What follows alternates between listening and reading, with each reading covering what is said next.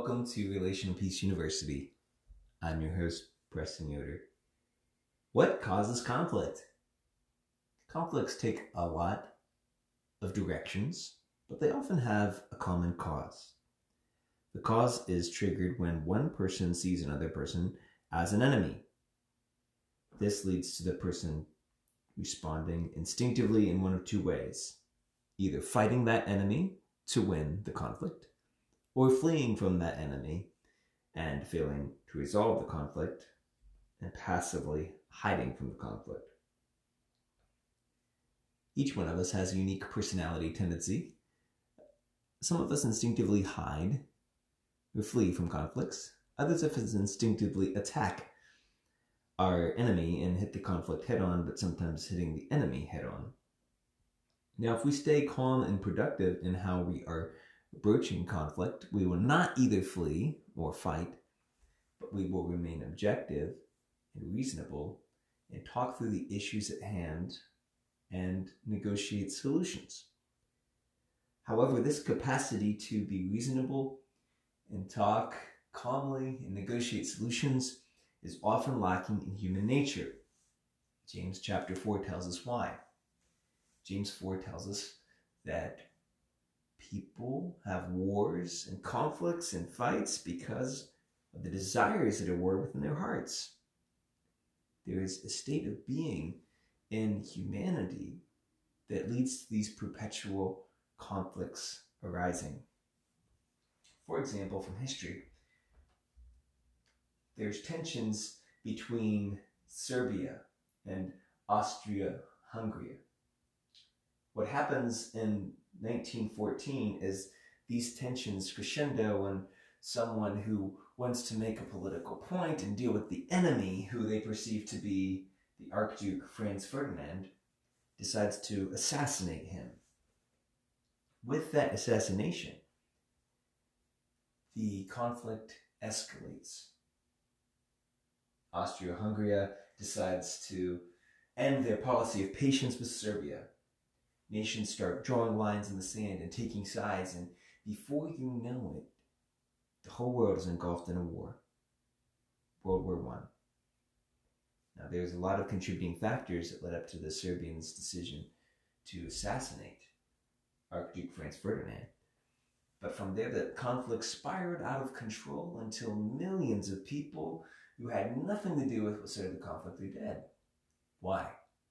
Because every single soldier who signed up to join the war believed that they knew who the enemy was, and because the Serbian who started the conflict believed that the Archduke Ferdinand was the enemy, and therefore taking his life would prove a point accomplished some political agenda. This is what causes wars, James says. It's desires that you don't have. And in some senses, it's things that you want to be true that aren't true is what gets you to fight.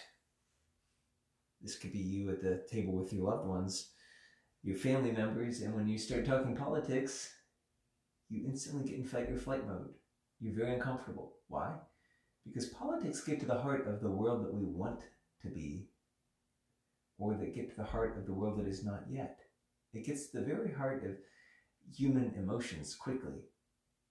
And because there is a media that's just packed with uh, contempt and criticism and ridicule that sets up opposing sides, either you are a Democrat or you are a Republican, you are left or you are right, you immediately starting to wonder, is this person my enemy? And the fight or flight mechanism gets triggered.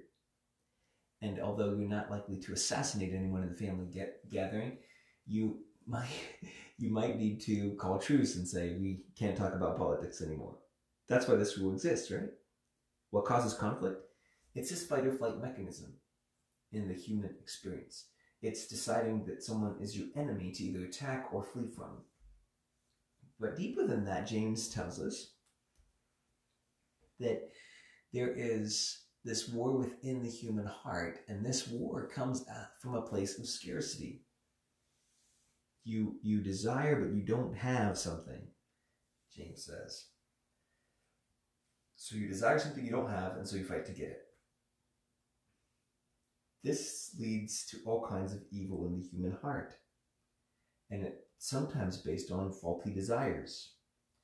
In Robert Waldinger's TED Talk on what makes humans happy, he said people believe that being famous or being wealthy is going to influence your happiness, but a 80-year study from Harvard University disproves that theory. There is no correlation between happiness and fame or wealth and happiness. Now, when you get to a minimum standard of living, certain income per year, there can be a slight increase in overall happiness. But after that threshold is met, there is no correlation with happiness. So this, the human heart might be desiring things that it can't, won't actually make it happy. And that's what James is saying. And these things become idols. And so if you're a Christian, you are able to identify that fame, money, power are not things that are ever going to satisfy you. This is what positions you to be a peacemaker. What causes conflict? It's fight and flight, it's scarcity, and it's evil of the human heart. It's idolatry. But now here's the, here's the beautiful thing. If you're listening to this podcast and you know a little bit of who God is, or you're just seeking to know God, I want to tell you about things that make it possible for you to be a peacemaker in light of who God is. The first is awareness. These are the three A's for a peacemaker. Awareness. If you can live with the awareness of your fight or flight mechanism and realize when it gets triggered in a moment, you'll be positioned to be a peacemaker. Someone says something you'd strongly disagree with. You're about to attack them and say, you never, you always, this is, you're a fool, you're whatever, you realize, wait a minute, I'm not going to attack this person like an enemy. But that's not in my heart who God wants me to be. Jesus said we don't call people names. We don't con- throw contempt people's way. We don't say, you fool.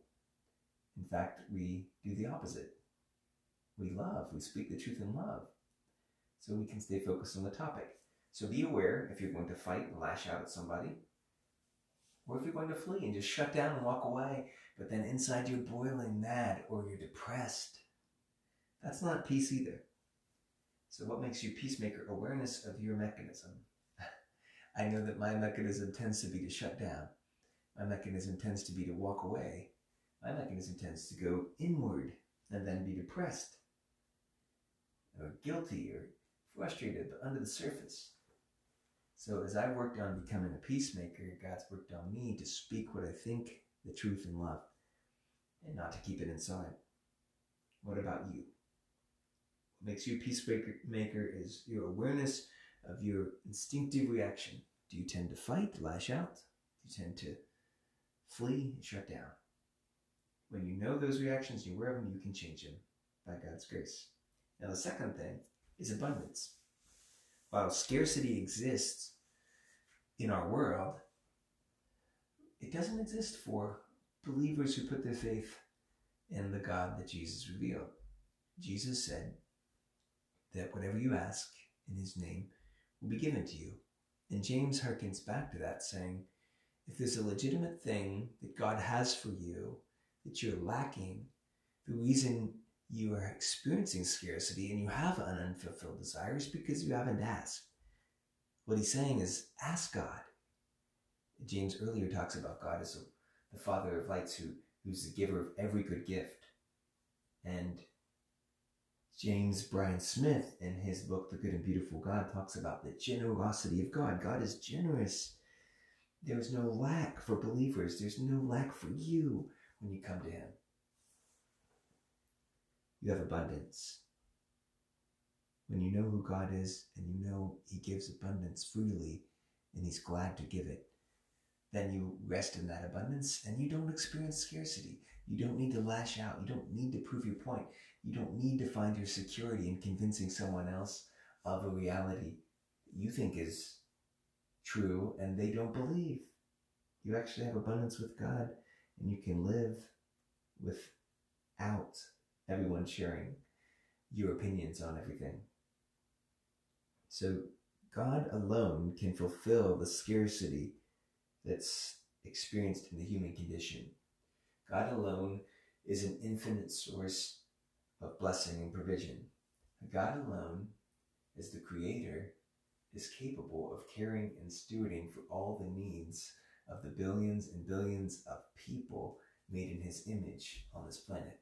And when you know that, you know that you have a walk in abundance and that others can be invited out of the scarcity of life without God into the abundance of life with God.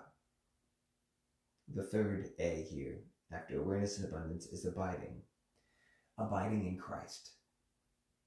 Jesus, I imagine him walking through a vineyard when he taught this, told his students that they are to remain in him as a vine and a branch relates to each other, so they should relate to him. And a vine, of course, provides the nutrients of life to a branch, which then produces fruit. And Jesus says, if you remain in me, that is, if you remain connected to his abundance and you abide in Christ, then that abundance is going to give you awareness of God in a moment that lets you respond as a peacemaker, not as a peace breaker, and not as a peace faker, to borrow the words of Ken Sande. Here's the thing I'm so encouraged that you took the time to listen to this because I know that you are part of God's abundant provision in the world to bring peace. There is a wave of division that the enemy is trying to bring in across the globe, and he's always looking to start the next world war. He's always looking to create the next uh, church split that's nasty. He's always looking to have that neighbor turn against that neighbor. He's always looking to incite someone to rob or to steal or to slander or to cut someone down with their words. He's always looking. He's always standing as the accuser of the people that God has made. But God is raising up people who are aware, walk in abundance, and abide in Christ. We're going to be a loving, truth speaking group of people in the world who promote peace, who do not escalate situations, who do not sacrifice truth with silence, but who also do not sacrifice love with disrespect, attacks, or cynicism. So here's the thing you know what causes conflict. It's your fight or flight mechanism, it's scarcity, it's evil in the human heart, and you know how to make peace. Be aware of your internal response and alter it. Walk with the knowledge of the abundance of God's provision you don't need to fill something. You don't need to make something up. God lacks nothing. It's already His, and He's giving everything to you. Jesus said, Blessed are the peacemakers, they should be called children of God, and blessed are the meek, for they shall inherit the earth. God isn't giving this as an inheritance to all His people. And then there's abiding in Christ, staying connected to the vine, daily having His words, taking them to heart, and trusting Him will position you to be a peacemaker. You know the cause, you know what it takes to be a peacemaker, and I'm glad you're joining me and joining the army of people that God's raising up to be people of peace. We'll see you next time on Relational Peace University.